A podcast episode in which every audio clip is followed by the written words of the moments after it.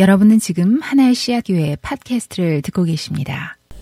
예, 벌써 그 우리 로마서 함께 나누는데 로마서 여덟 번째 시간입니다. 거의 어 이제 오늘 하면은 어 반을 하게 되네요. 어, 여러분 그 인간에게 아니 좀 더 구체적으로는 그리스도인에게 아, 가장 어렵고 힘든 삶의 주제나 어떤 신앙의 주제를 말하라 그러면은 아마 죄와 고난이 가장 우선순위에 있지 않을까라는 생각을 합니다. 죄는 우리를 너무 힘들게 하고 또 어떤 때는 우리를 아프게 하는 그러한 실체죠. 어, 고난도 마찬가지입니다. 고난은 뭐 그리스도인이냐 아니냐와 상관없이 우리가 고난을 당하게 되면 어, 많은 사람들이 무너지게 되고 또 하나님으로부터 인생으로부터 멀어지게 됩니다. 죄와 고난의 문제는 해결될 수 있을까? 아, 해결의 정의가 무엇인지 잘 모르겠지만, 아, 그러나 죄와 아, 고난에 대해서 음, 다루고자 하는 것이 로마서 8장입니다. 그냥 막연하게 다루지 않고, 어, 과연 우리가 아, 죄와 고난의 한가운데 있다면은, 어, 죄에 대해서는 우리가 어떤 삶을 살아야 하는가 아, 결단을 촉구하고요. 그 다음에 고난에 대해서는 우리에게 하나님께서 어떤 아, 위로를 주시는가라는 것을 다루고 있는 게 아, 로마서 8장입니다.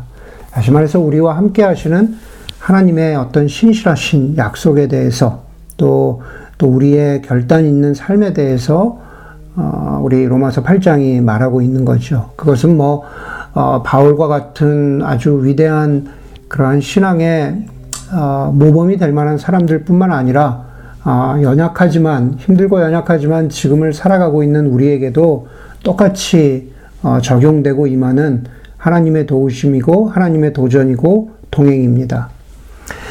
어, 여기 베이 지역에 살면서 어, 우리 거의 대부분 베이 지역에 살고 있는데 베이 지역에 살면서 많은 사람들의 마음을 어렵게 하는 것 중에 하나가 주거 문제라는 것에 대부분 공감하실 겁니다. 그런데 뭐 조금만 눈을 돌려서 보면은 베이 지역의 문제만은 아니죠. 어, 가끔 이렇게 한국 소식 이런 걸 보면은요, 한국도 그렇고 뭐 미국 다른 지역도 그런데 한국도 보면은 부동산 문제가 하여간 뭐 굉장히 큰 이슈입니다. 여러분 뭐 영끌이라고 들어보셨죠? 영혼까지 영혼까지 끌어모은다. 자기가 가진 저축은 물론이고 은행 대출도 받고 부모님 도움도 받고 영혼까지 끌어모아서 집을 사려고 하는 것은 한마디로 주거가 내가 사는 곳이 어, 불안정하기 때문인 겁니다. 얼마 전에 우리 여기 계시지만 우리 교회에 이제 오신 우리 해식자매님하고 그런 대화를 나눈 적이 있었어요. 해식자매님이 그 독일에 독일에 계셨다고 했는데 그런 말씀하시더라고요. 독일 사람들은 보니까는 많은 사람들이 집을 사지 않는데요. 그리고 죽을 때까지 렌트를 산대요. 그 이유 중에 하나가 뭐 하나는 아니지만 그 이유는 일단 렌트비가 싸고 또 주거 시설이 만족스럽고 그리고 렌트 비용이 안정적이기 때문에 굳이 집을 살 필요를 못 느낀다는 거죠. 만약에 지금 우리가 살고 있는 이 지역에서 어, 내가 살고 있는 공간에 주거 시설의 렌트비도 싸고 만족스럽고 내 수입 대비 평생 살 수 있다면은 어, 우리가 정말 영혼을 끌어모아서 어, 꼭 내가 집을 사야 되나? 뭐 좀 다르게 생각하는 사람들이 나올 것 같아요. 그냥 뭐 이렇게 살아도 되지. 어, 그렇게 생각할 것 같다라는 겁니다. 그만큼 우리가 이 땅 가운데 살아가는 동안에는 어디에 안정적으로 살 수 있느냐라는 것은 사실 정말 굉장히 실제적인 문제인 거죠. 그것을 결코 우리가 가볍게 생각해서는 안 됩니다. 어디에 사느냐? 예, 우리 아, 로마서를 여러분들 조금 공부해 보시면은요, 보통 그런 얘기를 해요. 로마서 12장 1절에 그러므로가 로마서에서 굉장히 주명, 주요, 그, 그 중요한 그러므로, therefore, 그러므로, 그러므로라는 말을 합니다. 아니, 로마서뿐만 아니라 성경 전체에서 가장 중요한 그러므로라는 단어라고 그렇게 말하죠. 왜 그러냐면은 로마서를 공부해 보다 보면요. 로마서 11장까지는요. 우리를 향하신 하나님의 신실하신 은혜를 선포하는 어찌 보면은 좀 교리적인 내용으로 11장까지가 마무리되거든요. 그러고 나서 여러분, 하나님의 은혜가 이렇다는 것을 정말로 마음 깊이, 영혼 깊이 깨달았다면 여러분 이렇게 사십시오 라고 하면서 12장 1절에서 그러므로 나는 하나님의 자비하심으로 그러므로 나는 하나님의 은혜로 여러분에게 권합니다. 여러분의 몸을 하나님이 기뻐하실 거룩한 산 제사로 드리십시오 라고 하는 그, 그 어떤 아주 굉장한 전환점으로 넘어가는 거죠. 그래서, 그래서 그 그러므로가 너무너무 중요한 그러므로라고, 아, 가장 중요한 그러므로라고 그렇게 말합니다. 그런데 저는 생각이 조금 다릅니다. 네. 12장 1절의 그러므로는요, 마치 이런 것 같아요. 이제 우리 주거 문제가 해결되고 안정이 되었으니 이렇게 살아라 라고 보여주는 그런 그러므로라는 것처럼 보인다는 겁니다. 다시 말해서 우리가 영적으로 안정이 없다면, 영적으로 어떤 safety, security가 없다면은 어, 12장, 12장 1절에 그러므로가 내 마음에 안 와닿는 거예요. 내가 지금 불안한데, 내가 지금 안정되지 않았는데, 어, 지금 내가, 아, 아, 뭔가 어떤 거대한 이상을 가지고 살아야 되는 삶이 맞나? 지금은 내 주거 문제부터 좀 해결해야 되지 않나? 영적으로 우리가 그렇게 느낄 수 있다라는 겁니다. 그래서 저는 제가 그 말씀을 드리는 이유는요, 오늘 8장 1절에 보면 그러므로가 나오거든요. 그러므로 그리스도 예수 안에 있는 사람들은 그렇게 말합니다. 제가 보기엔 여기 8장 1절의 그러므로가 훨씬 더 중요한 그러므로라고 같아요. 왜냐하면은 spiritual safety, spiritual security, 영적인 안정을 확보해 주는 그러므로가 여기 8장 1절이거든요. 1절에 보면은 그러므로 예수 안에 있는 예수 안에 있다라는 것은 어떤 큰 테두리, 안정을 보여주는 거죠. 그런데 여러분, 어, 39절 보세요. 제가 뭐 설교문 보내드렸지만, 39절에 보면은 8장, 8장 39절이 마지막 구절인데 어떻게 끝나냐 하면은, 우리 주 예수 그리스도 안에 있는 구절로 마무리, 마무리 짓고 있어요. 금방, 금방 보이시죠?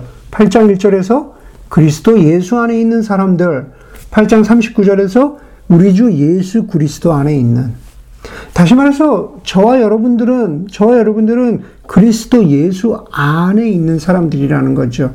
그것을 우리가 아, 아, 배우고 확신 가운데 거해야 한다고 사도 바울이 말하고 있는 겁니다. 저와 여러분들의 영적인 주거 문제는 해결되었습니다. 우리가 그리스도 안에 있습니다. 라고 지금 바울이 가르쳐 주고 있는 거죠. 8장 1절, 그 영적인 안정, 영적인 시큐리티의 문제를 8장 1절이 한마디로 이렇게 요약합니다. 그리스도 예수 안에 있는 사람들은 정죄를 받지 않습니다. 3장부터 7장까지 이어온 그 사도 바울의 기나긴 어떤 설득과 은혜의 말씀이 여기 한 구절로 요약되는 거예요. 여러분, 그리스도 예수 안에 있으면은 정죄를 받지 않습니다. 죄가 있을 수 있지만은 어, 너를 죄인이라고 그렇게 판단 내리고 어, 죄인에 걸맞는 퍼니시먼을 주지 않는다라는 얘기입니다. 그렇죠? 그리스도 예수 안에 있는 사람들을 바울은 8장 가운데에서 다르게 이렇게 표현합니다. 28절이죠. 28절에 보니까 하나님을 사랑하는 사람들. 그렇죠? 그리스도 안에 있는 사람들은 하나님을 사랑하는 사람들이래요. 여러분, 우리가 정말로 누군가를 사랑한다라는 것은 실제로 그 사람을 위해서 헌신하겠다는 그러한 뜻입니다. 사랑한다고 고백하면서 내가 사랑하는 사람, 내가 사랑하는 자녀를 보면서 사랑한다고 하면서 상대방을 기쁘게 하는 노력이 없다면 사실 그 사랑은 반쪽만의 사랑이라는 거죠. 진실된 사랑이 아닙니다. 그것은 하나님과의 관계에서도 똑같이 적용됩니다. 그리스도 예수 안에 있는 사람들은 지금 오늘의 컨텍스트가 뭡니까? 죄와 고난. 그리스도 안에 있는 사람들은 죄와 고난 가운데에서 어떻게 살아가느냐. 8장 1절에서 17절은 죄의 유혹에 관해서 다루고 있고요. 그리고 18절에서 어, 39절은 인생의 고난과 아픔 가운데 살아가는 그리스도인들의 모습에 대해서 이야기하고 있습니다. 어, 그런데 그 두 가지 주제를 사도 바울은 우리가 성령 안에 있다. 그렇게 풀어갑니다. 네. 여러분, 그리스도 안에 있다라는 말은 다른 말로 하면은 성령 안에 있다라는 말입니다. 성령 하나님과 더불어 살아간다는 말입니다. 동의어예요, 동의어. 구절에 보면요, 여러분 구절 보세요. 구절에 보면 하나님의 영이, 성령이 여러분 안에 살아계시면 여러분은 성령 안에 있다고 말합니다. 14절에도 하나님의 영으로 인도함을 받는 사람이 바로 그리스도인이라고 성경은 말하고 있습니다. 여러분, 우리 바로 전, 이제 7장 24절에서 어떻게 보면은 이중적이고 갈등하는 우리의 실체를 이미 보았잖아요. 그걸 뭐라 그래요? 우리는 비참한 사람이래요. 우리는 하나님이 원하시는 선한 일을 하지 않고 원하지 않는 악한 일을 하는 그러한 비참한 사람이래요. 그런데도 불구하고 우리가 저와 여러분들이 우리가 나는 성령 안에 있습니다. 나는 하나님을 사랑하는 사람입니다. 우리 그렇게 말할 수 있냐라는 겁니다. 우리가 성령의 인도함을 받는 삶을 살아가고 있다고 말할 수 있냐라는 겁니다. 성령의 인도하심을 받는 게 도대체 무슨 뜻인지 사도 바울이 풀어주고 있어요. 가장 먼저는요, 가장 먼저는 저와 여러분, 저와 여러분들, 성령 안에 살아가는 사람들은 자신의 죄 때문에 슬퍼하지만, 그러나 그 죄로 자신을 정죄하지 않아요. 죄에 대해서 슬퍼해야, 슬퍼해야 하는 것은 맞습니다. 그러나 그 죄로 자, 자신을 영어로 그 컨뎀한다 그러죠. 자신을 정죄하지 않아요. 3절에 보니까는 3절에 보니까 육신으로 말미암아 율법이 미약해져서 해낼 수 없는 그 일이 그 일이라고 합니다. 여기서 여기서 육신은요. 어, 여러 저와 여러분의 지금 몸, 저 안상현의 몸, 박수호의 몸, 어, 이 몸을 가리키는 그 몸 소마가 아니에요. 네, 그냥 우리 그냥 이거는 그냥 육신 소마예요. 그런데 그게 아니라 여기 3절에서는 소마가 아니라 다른 헬라어를 쓰죠. 예, sarx라고 합니다. 그거는 뭐냐면 육, 그냥 단, 단순히 body가 아니라 육신의 정욕. 영어로는 flesh라고 표현하기도 하고 육신이 드러내는 어떤 lust, 욕심, 그쵸? 죄된 desire, sinful desire, 그걸 말하고 있는 겁니다. 바로 그 죄 앞에서 율법은 굉장히 미약해요. 율법은 힘을 잃었습니다. 율법이 그 죄의 정욕, 육신의 정욕 앞에서 유일하게 할 수 있는 것이 있다면은, 어, 너는 죄를 지었구나. 너 너의 육신의 정욕으로 말미암아 네가 지금 한 행동이 죄구나라는 것을 알려줄 뿐이라고 그렇게 말합니다. 누구에게요? 바로 죄를 자, 지은 우리 자신이겠죠. 우리 자신에게 너는 죄인이야. 라고 그렇게 말할 뿐입니다. 자, 그게 바로, 어, 그게 바로, 어, 그, 그 3절이 말하는 뜻이죠. 그런데 로마서 그 첫 부분은, 저 8장의 첫 부분은 그 죄를 하나님이 해결하셨대요. 율법이 할 수 없는 일을 그 정죄를 너는 죄를 지었구나 죄의 값을 치러야지 라는 그 정죄를 하나님이 해결하셨대요. 3절 뒷부분에 보시면요. 하나님께서는 자기의 아들을 죄된 육신을 지닌 모습으로 보내셔서 죄를 없애시려고 그 육신에다 죄의 선고를 내리셨습니다. 그 육신 누구의 누구의 육신입니까? 우리가 컨뎀, 우리가 정죄를 받아야 되는데 그 육신 예수님의 육신에다가 예수님의 몸에다가 죄의 선고를 내리셨대요. 그게 십자가 예수님의 죽으심이잖아요. 네, 죄의 선고를 받으신 그 결과잖아요. 네. 여러분 34절에도 보면은요. 34절에도 보면은 누가 감히 그들을 정죄하겠습니까? 죄인이라고 누가 감히 저와 여러분들을 정죄하겠습니까? 왜냐하면 그리스도 예수는 우리를 위하여 대신 간구하셨고 대신 죽으셨기 때문입니다. 복음은 결코 죄를 가볍게 여기지 않습니다. 하나님과 단절된 인간의 원죄는 그 무엇보다도 큰 죄입니다. 그런데 하나님께서 당신의 아들 예수를 보내셔서 인간으로서 십자가에서 죽게 하신 것은 그 죄가 얼마나 심각한 것인 것을 보여주는 증거입니다. 그런데 그래서 죄, 죄를 보면서, 우리의 죄를 보면서 슬퍼해야 하지만은 그러나 그 죄가 우리를 무너뜨리지 않게 해야 합니다. 그 죄가 우리를 정죄하지 않게 해야 합니다. 그게 바로 성령 안에 살아가는 사람들이에요. 나의 죄 때문에 슬퍼해야죠. 그러나, 어, 그러나 이거 어떡하지? 예. 내가 이 죄값을 어떻게 추리지? 정죄하지 않는다라는 겁니다. 신앙적인 어, 나이 나이를 먹어서 신앙적인 어떤 어, 고민과 갈등을 겪고 있었던 어, 중년의 친구에게 어, 꾸준히 편지를 써서 어, 신앙적으로 격려한 유진 피러슨 목사님의 편지 모음집이 있어요. 한국말로는 친구에게라는 그러한 제목으로 번역된 책인데요. 아, 이렇게 뭐 아, 매주 혹은 2, 3주 간격으로 편지를 써서 보내, 보내셨습니다. 그런데 거기에 보면은 이런 에피소드가 등장을 해요. 젊었을 때 죄의 문제로 고민하던, 젊었을 때죠. 목사가 되기 전에 죄의 문제로 고민하던 유진 피러슨 목사님이 자기 시골 교회 목사님의 사무실로 뛰어들어가면서 자기의 목사님께 젊은 유진 피러슨이 이렇게 소리치고 고백했다 그래요. 목사님, 저는 제 자신에 대해서 너무 실망했습니다. 계속해서 죄를 짓는 제 자신이 너무 밉습니다. 그랬더면 그 당시에, 그 당시에 담임 목사님이 젊은 유진에게 이렇게 대답하셨다 그러죠. 잘 됐네. 자기 자신에 대한 환상에 빠져 사는 것은 좋지 않아. 그러나 예수님만큼은 자네를 실망시키지 않을 걸세. 여러분, 우리는 죄를 짓는 사람들이죠. 우리는 대단히 무슨 거룩한 사람들이라고 환상에 빠져 살면 안 됩니다. 오히려 우리는 죄를 반복하는 우리 자신에 대해서 절망하고 절망하고 절망해야 합니다. 나는 이 정도밖에 안 되는구나 라고 깨달아야 된다라는 거죠. 네. 하지만 너는 실패자야. 누구도 너를 받아주지 않을 거고 하나님은 너를 용서하지 않을 거야 라고 스스로를 정죄하지 말아야 됩니다. 그게 유진 피러슨 목사님이 유진에게 한 말. 예수님만큼은 당신을 어, 실망시키지 않을 걸세. 예수님만큼은 자네를 실망시키지 않을 걸세. 라고 하신 그런 말 뜻입니다. 예수님 받아주신다는 거죠. 예수님 용서해 주신다는 겁니다. 예. 예수님 우리를 정죄하는 사람들이 아닙니다.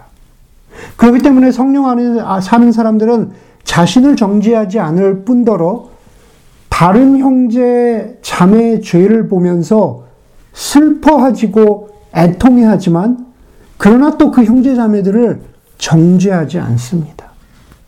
리차드 포스터가 이렇게 말했어요. 예수님의 십자가를 통해서 모든 인간과 자기 자신의 죄의 사악함을 깨달은 사람은 누구나 자기 자신과 전혀 무관한 죄는 없다는 것을 알게 됩니다. 죄에 대해서 민감해진다는 뜻이죠. 그리고 계속해서 이렇게 말합니다. 예수님을 십자가에 못 박은 자기 자신의 죄가 얼마나 끔찍하고 그리고 그것 때문에 소름 끼치게 무서워한 적이 있는 사람은 누구나 형제자매의 악한 죄에 대해서 무서워하지 않습니다. 슬퍼하죠. 애통해하죠. 그리고 그러나 긍휼히 여기고 그리고 정죄하지 않으며 함께 긍휼함을 가지고 회개하고 기도하는 거죠. 그게 그게 성령 안에서 사는 사람, 성령 안에서 죄를 바라보는 바로 교회의 모습, 공동체의 모습이어야 된다라는 거죠. 오늘 말씀 가운데서 두 번째로 성령 안에 살아가는 사람들, 성령 안에 살아가는 공동체는 뭐 심플합니다. 성령에 속한 삶을 생각하며 살아갑니다. 중요한 것은 생각만 하지 않고 성령에 속한 삶이 무엇인가 그렇게 살아간다라는 거예요. 4절을 보면은요, 육신을 따라 살지 않고 성령을 따라 사는 우리가, 그죠. 성령을 살아, 성령을 따라서 산다. 그게 무슨 뜻일까? 성령을 따라 산다라는 것은 성령 하나님께 주목한다라는 거예요. 말 그대로 pay attention. 성령 하나님께 주목한다라는 뜻입니다. 몇 주 전에 저희 교회에서 포럼 그 강의를 해주셨던 강영한 교수님이 쓰신 묻고 답하다라는 책에 보면은 이런 구절이 있습니다. 강 교수님이 질문에 대해서 대답하신 건데요. 나는 이제 무엇이 될까 보다는 어떻게 존재할까에 더 관심을 갖습니다. 그러니까 무엇이 된다라는 것은 내 삶에서 얼마나 교수로서 뭐 학자로서 얼마나 큰 성취를 이룰까라는 그런 무엇이 될까에 성취에 초점을 두기보다는 내 존재됨에 더 관심을 갖습니다. 그렇게 말씀하셨어요. 하나님 앞에서 어떻게 존재할까? 무척 철학적이고 신학적인 질문인데 그것은 바로 성령 하나님께 주목하는 삶. 하나님 앞에서 나의 나됨이, 근본적인 나의 나됨이 무엇인가 주목하는 그러한 삶인 거죠.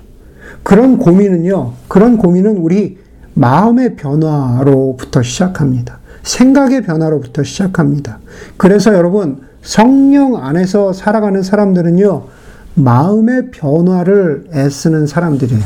잘 기억하세요? 마음의 변화를 애쓰는, 마음의 변화를 위해서 애쓰는 사람들. 5절에 보면은요, 성령을 따라 사는 사람은 성령에 속한 것을 생각합니다. 그랬어요. 6절도 성령에 속한 생각을 말합니다. 여기서 생각이라는 것은요, 우리가 흔히 말하는 그 생각한다, 띵킹한다, 그것만을 말하진 않아요. 아까 제가 로마서 12장 말씀드렸죠? 너희는 마음을 새롭게 함으로 변화를 받아 라고 했을 때 그 마음, 성령을 생각하는 마음이라고 하죠. 그, 그 마음을 우리가 흔히 영어로는 마인드 그러죠. 뭐 마인드 컨트롤 할 때 mind입니다. 그런데 그 mind는요. 감정이나 의지, 지성 이것을 모두 포함하는 것이 그것이 바로 생각입니다. 지성, 띵킹만이 아니라는 거예요. 마음과 will, 의지까지 포함하는 거예요. 워커 펄스라고 하는 잘 알려진 전도자가 이렇게 말했어요. 인간이 이렇게 많이 알고도, 그리고 인간이 이렇게 많은 일을 할 수 있음에도 불구하고, 우리 인간이 이렇게 형편없이 살고 있는 이유는 무엇인가? 그렇죠? 이렇게 많이 알고도, 인간이 이렇게 형편없이 살 수 있는 이유는 무엇인가 질문해 보아야 한다고 그런 도전적인 질문을 던졌습니다. 이유는 명확하죠. 마음이 변화되지 않았기 때문에요. 예. 마인드, 어, 어, 그 지식은, 생각은, 띵킹은, 나얼리지는 가득 찼는데, 마인드가 변화되지 않았어요. 성령에 속한 생각은 성령에 속한 마음, 성령에 속한 감정, 의지, 지성입니다. 더 풀어서 말하면 느끼고 생각하고 결정하는 것이 아까 얘기했죠. 육신의 종욕, SARS. 육신의 정욕을 쫓아가지 아니하고 성령을 따라갈 때 6, 6절에서 말하죠. 생명과 평화의 삶에 이르게 된다고 성경 말하고 있습니다. 중세 영성가인 클레어보의 베르나르는 우리의 정욕, 우리의 지식, 우리의 야망에, 야망에 관해서는 우리의 발바닥부터 우리의 정수리까지 내 안에는 이 세 가지 병에 걸리지 않는 부분이 하나도 없다 그랬어요. 우리의 정욕, 우리의 지식, 우리의 야망, 우리의 마음, 우리의 의지, 그렇죠? 우리의 감정 이, 이것과 관련해서 그것이 타락했는데 그 타락의 영역이 내 발바닥부터 내 머리끝까지 모두가 다 거기에 거기에 물들어 있다. 예. 깊이 하나님 앞에 평생을 바친 영성가가 했던 말입니다. 우리의 마음이 성령을 따라가야 합니다. 그러면 몸이 그 마음을 따라가는 거죠. 8절도 말하죠. 8절에 뭐라 그래요? 육신의 메인 사람은 하나님을 기쁘게 해드릴 수 없습니다. 그 육신의, 마음의, 육신은 몸이 아니에요. 그렇죠? 그 육신의 정욕, 예. 죄된 마음이 주는 그 생각을 따라가는 사람은 삶이 하나님을 기쁘게 해드릴 수 없다고 말합니다. 빌립보서 5장에서도 너희 안에 이 마음을 품으라 그랬잖아요. 너희 안에 이 마음을 품으라. 성령에 따라 살아가는 생각인 거죠. 그 마음 가운데에서도 저, 제가 여러분들에게 특별히 강조하고 싶은 것은 의지입니다. will, 의지라는 거죠. 의지. 예. 달라스 윌라드는 제가 정말로 그 우리 로마서 지금 공부하고 있는데 우리 여러분 우리 저 저 우리 어디 정우 형제 어디 갔어요? 정우 형제 저기 여기 저기 있네요. 예. 우리 교회에서 이거 설교문에 없는 얘기지만 우리 교회에서 저 그 독서 클럽 하고 있는데 달라스 윌라드의 마음의 혁신 이거 꼭 한번 우리 교인들이 한번 읽어봤으면 좋겠습니다. 달라스 윌라드가 마음의 혁신에서 뭐라고 말하냐면요. 인간의 삶 전체는 의지만으로 움직이지는 않지만 그러나 그럼에도 불구하고 삶이 우리의 삶이 어떻게든 변화되려면 반드시 의지로 조정되어야 한다라고 그랬습니다. 네. 우리의 의지로 조정돼야 돼요. 인간이 진짜 실패하는 진짜 원인은 결국 선택입니다. 달라스 윌라드의 말, 말입니다. 선택은 죄가 머무는 곳입니다. 그랬습니다. 우리의 의지가 바뀌지 않으면 잘못된 선택을 내리고 거기에 죄가 머물어요. 네. 여러분 그렇게 마음이 변화되면 우리가 살아나죠. 13절 보세요. 13절이 보면은 우리의 삶이 우리의 순간순간이 의지를 통해서 마음의 변화를 통해서 살아납니다. 여러분 13절 보세요. 여러분 육신을 따라 살면 죽을 것입니다. 바울이 말하죠. 육신을 따라 살면 죽습니다. 그러나 여러분이 성령으로 몸의 행실을 죽이면 살 것입니다. 성령으로 어떻게 몸의 행실을 죽입니까? 성령의 생각을 따라 사는 것. 마음이 변화되면 몸의 행실을 죽인다는 겁니다. 여기서, 여기서 몸의 행실을 죽인다? 이것은 완전히 뿌리 뽑는 것. 여러분, 뒷마당 가지고 계시는 분들 알잖아요. 뒷마당에 잡초를 그냥 귀찮다고 힘들다고 위에만 잡초, 잡초를 잘라내거나 제초제를 뿌리고 나면, 나면은 그 당장은 다 제거되었다고 좋아할지 모르겠지만은, 그러나 뿌리가 남아서 계속 잡초가 나오잖아요. 여름날에 땀을 뻘뻘 흘리면서도 힘들지만 뿌리까지 뽑아내는 것. 영어로는 몰티피케이션이라 그러거든요.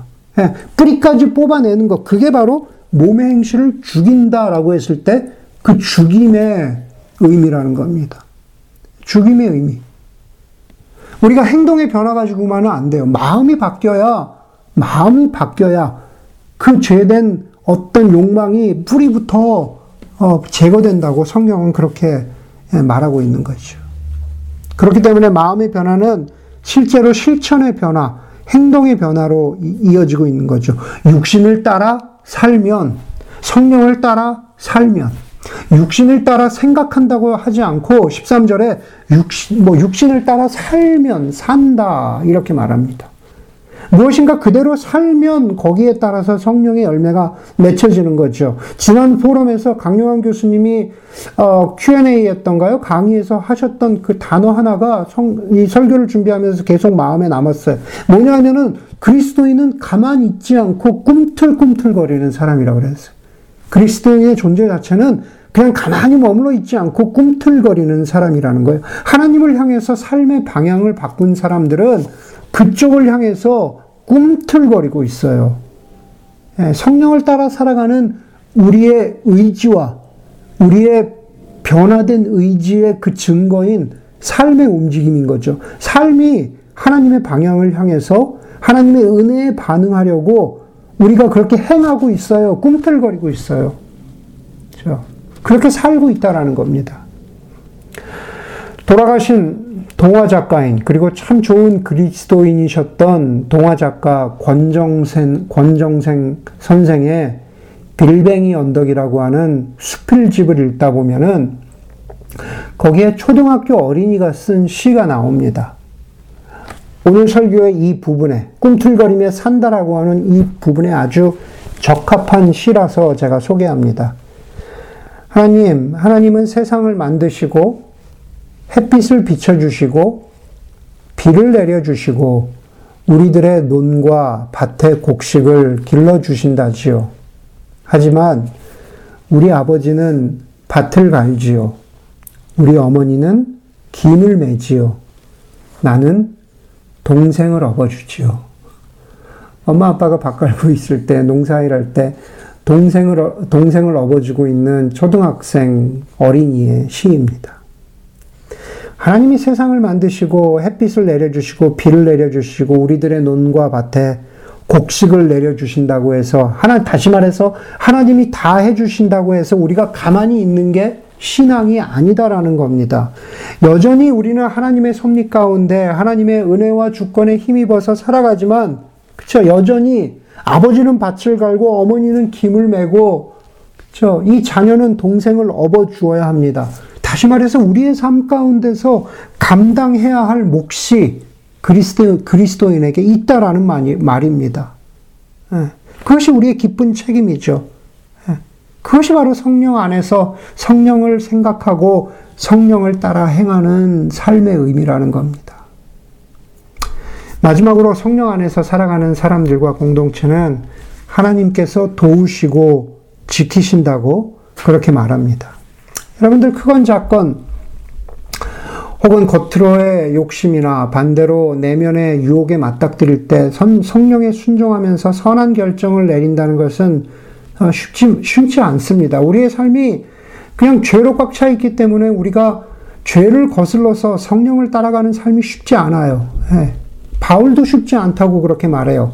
17절에 보면은 바울이 뭐라 그러냐면 자녀이면서 상속자이기도 합니다. 우리가 그리스도와 함께 영광을 받으려고 그와 함께 고난을 받으면 그래요. 그리스도인의 삶은 영광만 있는 게 아니에요. 은혜만 있는 게 아니라 고난도 있다고 그래요. 죄도 있다고 말합니다. 영광과 고난이 교차하는 것이 왔다 갔다 하는 것이 그리스도인의 삶입니다. 나는 은혜로 충만한 사람이고 나에게는 고난 따위는 죄 따위는 육신의 생각과 유혹 따위는 아무것도 아니야라고 할 사람은 없죠. 그런 사람 없습니다. 그런 그렇게 말하는 사람 있다면 가짜라고 이미 말씀드렸습니다. 출애굽한 바울은요. 출애굽한 이스라엘 백성들의 삶을 아주 간단하게 보여주면서 우리의 영적 실상을 드러내고 있습니다. 14절에 보면은요. 우리는 하나님의 영, 영으로 인도함을 받은 사람이라고 하죠. 출애굽한 백성들은 하나님의 인도하심을 받은 사람이잖아요. 하나님의 주권과 은혜로 홍해를 건너서 출애굽한 영적 자유의 사건이잖아요. 그렇죠. 그게 하나님의 영으로 인도함을 받은 사건이잖아요. 그런데 15절에 보니까는 그 출애굽한 백성들은 또다시 두려움에 빠뜨리는 종살이의 영에 살아간다 그래요.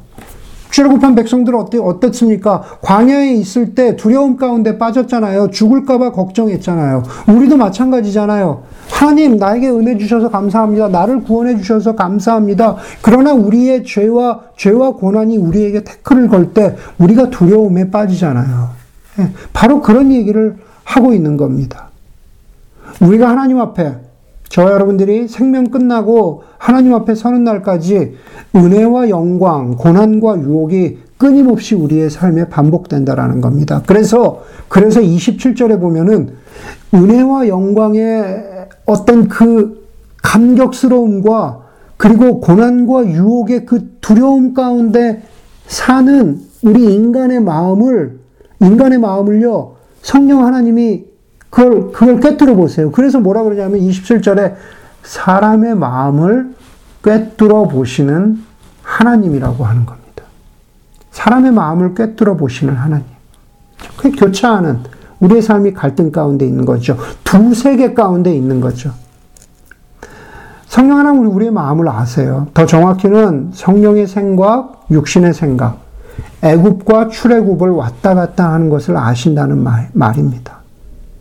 그런데 거기서 한 발자국 더 나아갑니다. 우리가 우리가 우리의 생각과 의지를 다스리려고 하지만 오히려 우리가 육신의 정욕 앞에 무너질 때가 있어요. 출애굽 백성들이 무너지는 것처럼 우상 숭배하는 것처럼 우리도 무너질 때가 있습니다. 그런 그런 죄와 유혹 앞에 무너지는 우리의 약함을 26절이 뭐라 그래요? 우리는 어떻게 기도해야 할지도 알지 못한다 라고 표현하고 있, 는 겁니다. 여러분, 이, 이 26절, 27절, 28절을요, 마치, 어, 주님, 내가 어떤, 어떤 직장에 가야 됩니까? 주님, 내가 어떤, 어, 어떤 학교에 가야 됩니까? 주님, 내가, 아, 무슨 이런 선택의 기로가 있는데 내가 갈등하면서 무슨 선택을 해야 좀 더 좋은 선택일까요?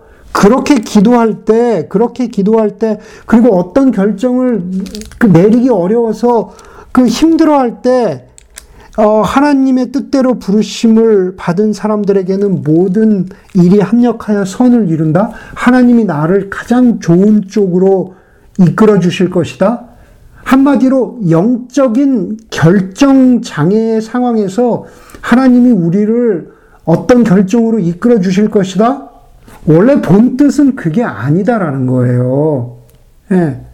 원래 본 맥락의 의미는, 맥락의 의미는 우리의 마음을 우리의 마음을 꿰뚫어 보시는 하나님이 우리의 우리의 어떤 영혼이 저 출애굽과 애굽, 애굽살이에서 생명의 생각, 성령의 생각과 육신의 생각 사이에서 왔다 갔다 기도하면서 우리의 약함을 고백할 때, 우리의 영혼의 연약함을 고백할 때 성령께서 무슨 기도도 할 수 없을 만큼 절망적일 때 성령께서 성령께서 우리를 하나님의 생명과 그렇죠? 하나님이 주시는 생명과 평안 가운데로 인도해 주실 것이다. 바로, 바로 그 얘기를 하고 있는 거예요. 예. 왜냐하면 하나님이 궁극적으로 나의 편, 우리의 편이시기 때문에 그렇죠. 하나님 우리를 정죄하는 분이 아니시거든요. 하나님 우리 생명의 생각 안에서 살아갈 수 있도록 도우시는 분이거든요. 그래서 31절에 누가 우리를 대적하겠느냐? 우리가 그 갈등 가운데 살아가지만 누가 우리를 대적하겠느냐? 누가 우리를 정죄하거나 그리스도의 사랑에서 끊을 수 있겠느냐고 말하는 겁니다. 죽음이나 삶이나 권세자들이나 현재 장래의 고난이나 그 어떤 것도 우리를 어떻게 해요? 그리스도 예수 안에 있는 우리의 영적인 security라고 했죠. 그리스도 예수 안에 있는 하나님의 사랑에서 우리를 끊을 수 없다. 그것을 알려주고 기억나게 하시는 분이 바로 성령 하나님이시다. 그렇게 사도 바울이 권면하고 또 도전하는 겁니다. 여러분, 독일의 사상가였던 프리드리 니체는 종교는 약한 이들을 위한 마음의 위로라고 했습니다.